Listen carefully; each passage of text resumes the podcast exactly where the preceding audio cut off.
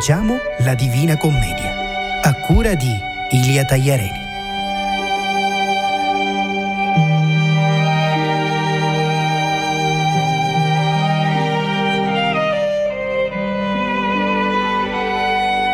Buongiorno a tutti i radioascoltatori e ben ritrovati al nostro appuntamento con Dante.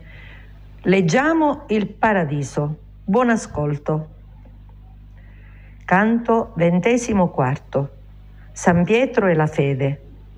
Intanto Beatrice prega le anime di aiutarmi ad acquistare qualche briciola della loro immensa sapienza.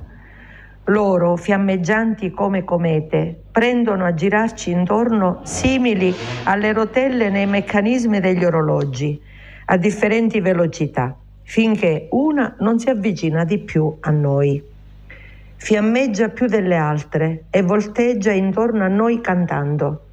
La forza del tuo affetto mi ha chiamato, dice l'anima Beatrice. Tu sei colui al quale Dio ha affidato le chiavi del regno, gli risponde lei. Così io capisco che sono davanti a San Pietro, l'apostolo di Gesù. Lucente più di un lampo, lui mi chiede, dimmi che cos'è la fede? Cerco la forza delle mie convinzioni dentro me stesso, poi rispondo. La fede è il principio su cui si fonda la nostra speranza di vita eterna ed è la prova delle cose invisibili. Questa mi pare la sua essenza. Bravo, esclama San Pietro. Ora che hai risposto così bene alla mia, alla mia domanda, dimmi nel tuo cuore, possiedi la vera fede? Sì, ce l'ho ed è così perfetta, pura e lucente che non ho dubbi. Credo in un Dio eterno e unico, che muove tutti i cieli per opera del suo infinito amore, e credo fermamente nella Trinità. San Pietro mi abbraccia per tre volte e mi benedice, commosso. Canto XXV. San Giacomo e la speranza. Dopo San Pietro, appare vicino a noi San Giacomo che mi interroga sulla speranza. La speranza è l'attesa certa della gloria futura, rispondo.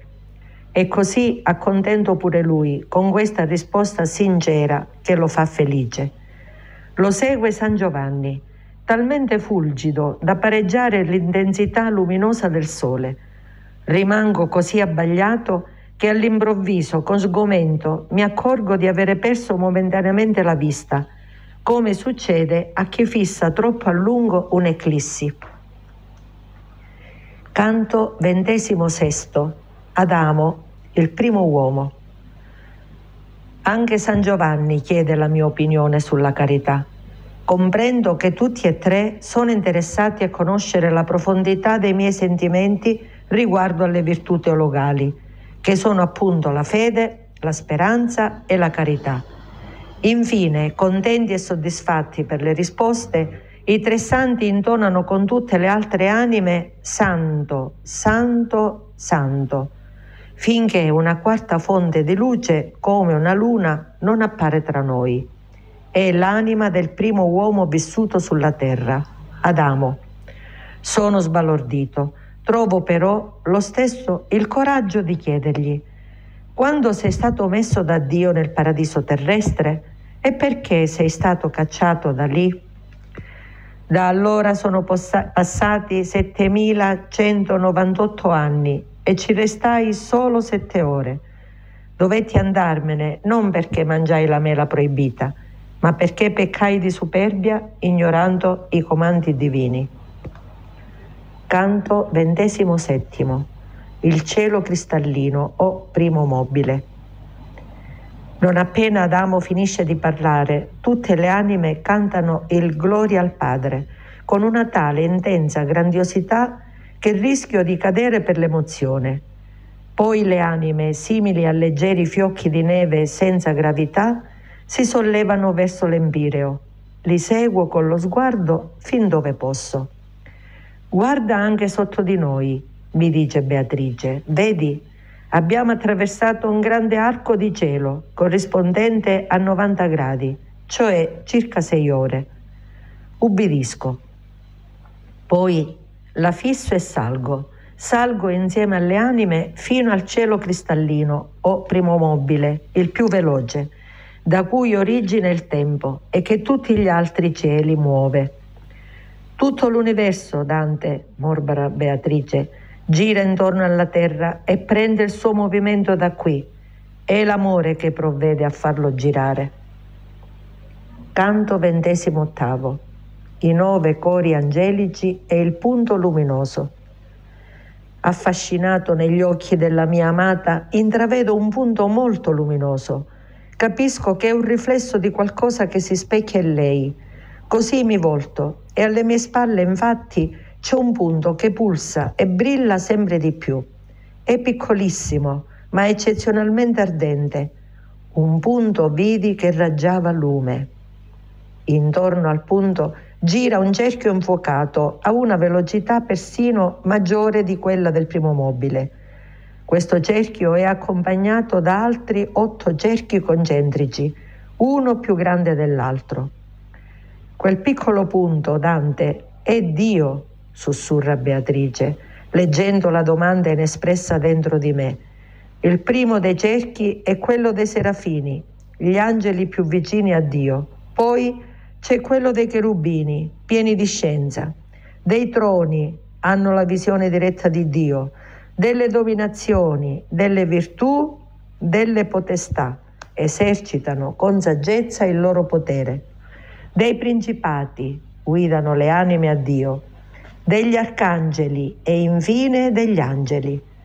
Ricordati, Dante, che tutti questi cori angelici aspirano al punto che è Dio, e alla sua visione e che tutti sono spinti dall'amore per lui.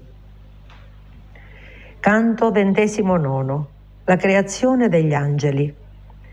Vuoi conoscere il perché della creazione degli angeli, vero Dante? mi chiede Beatrice. Ebbene, Dio li ha creati nell'eternità e nell'empireo, fuori dal tempo e dallo spazio. Non l'ha fatto per sé, ma per amore, e perché voleva manifestare la sua volontà.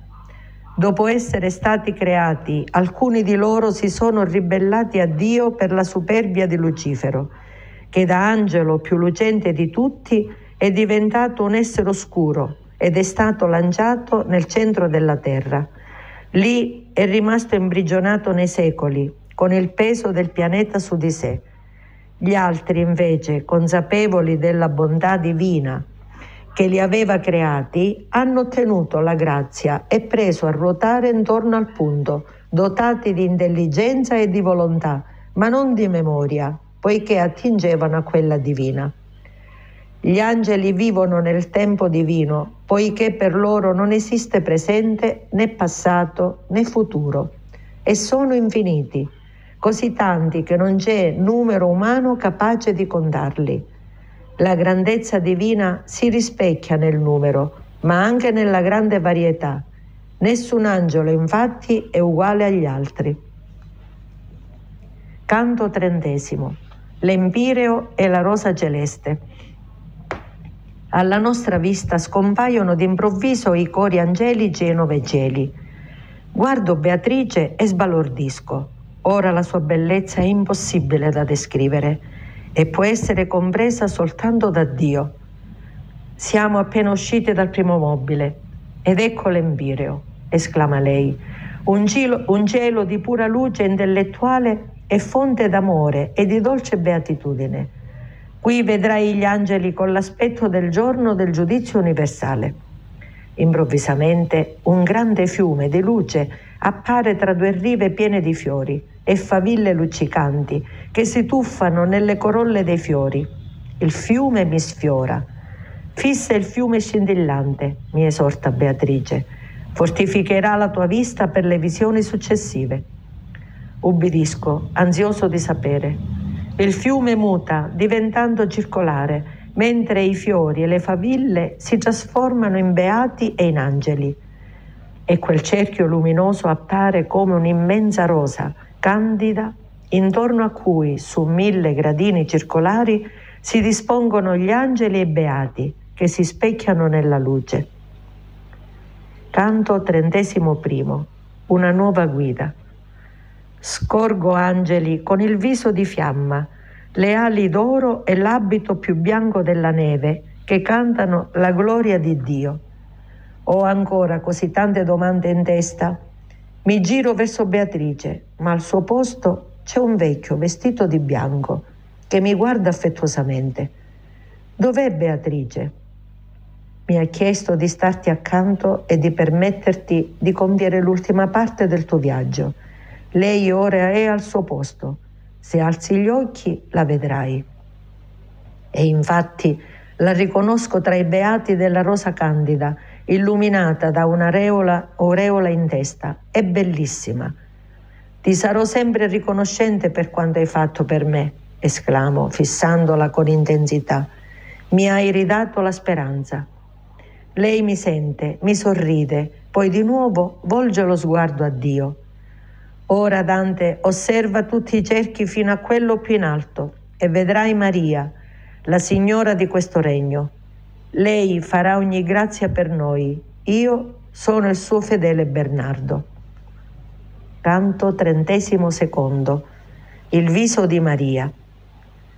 Comprendo di avere una nuova guida, San Bernardo, e lo ascolto con umiltà mentre mi spiega come sono disposti i beati nella rosa candida.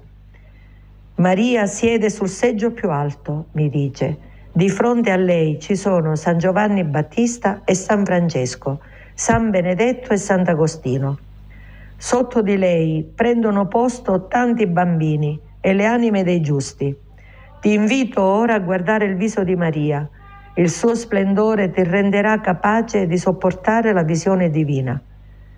Eseguo e sbalordisco per la bellezza del viso di Maria, che è come fiaccola ardente d'amore. Così mi accorgo dell'arrivo dell'Arcangelo Gabriele. Noto anche che tra i beati della Rosa Candida ci sono Adamo, San Pietro, Mosè, Sant'Anna e Santa Lucia. Le parole di San Bernardo mi esortano a sbrigarmi, poiché il tempo a me concesso sta per scadere. Perciò devo volgere lo sguardo a Dio. Mi propone di pregare la Madonna per riuscire a penetrare nella luce divina. Canto trentesimo terzo. La visione di Dio.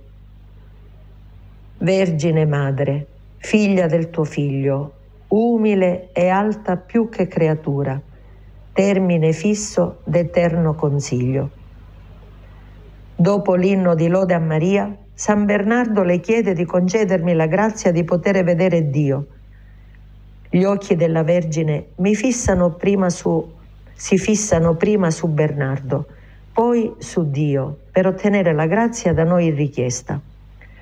Il desiderio di Dante è come quello di chi voglia volare senza avere le ali, mormora Bernardo Perciò ti chiede la grazia e la virtù che occorrono per innalzarsi a Dio. Ottenuto il permesso e ricevuta la possibilità, Bernardo mi sorride e con lo sguardo mi invita a volgere gli occhi al Creatore. Tremando, turbato, obbedisco e fisso il punto.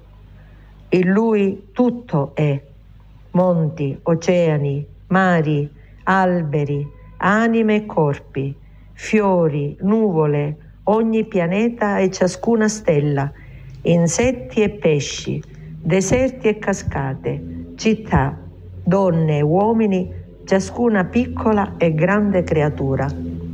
Nell'unità e semplicità divina tutte le cose appaiono esistenti e ordinate, mentre sulla terra sembrano separate e squadernate. Un unico istante di immersione in Dio mi suscita tanto amore e altrettanta sapienza finché non mi riesce più di sostenere lo sguardo. Prometto a me stesso e a Dio che scriverò tutto questo in un poema dedicato a Lui e utile ai viventi. Lo intitolerò La commedia e parlerà del mio viaggio. Troverò la forza nell'amor che muove il sole e le altre stelle. Si conclude così la lettura della Divina Commedia.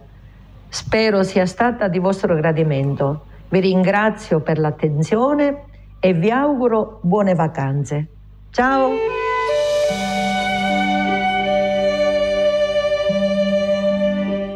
Avete ascoltato Leggiamo la Divina Commedia a cura di Ilia Tagliarelli.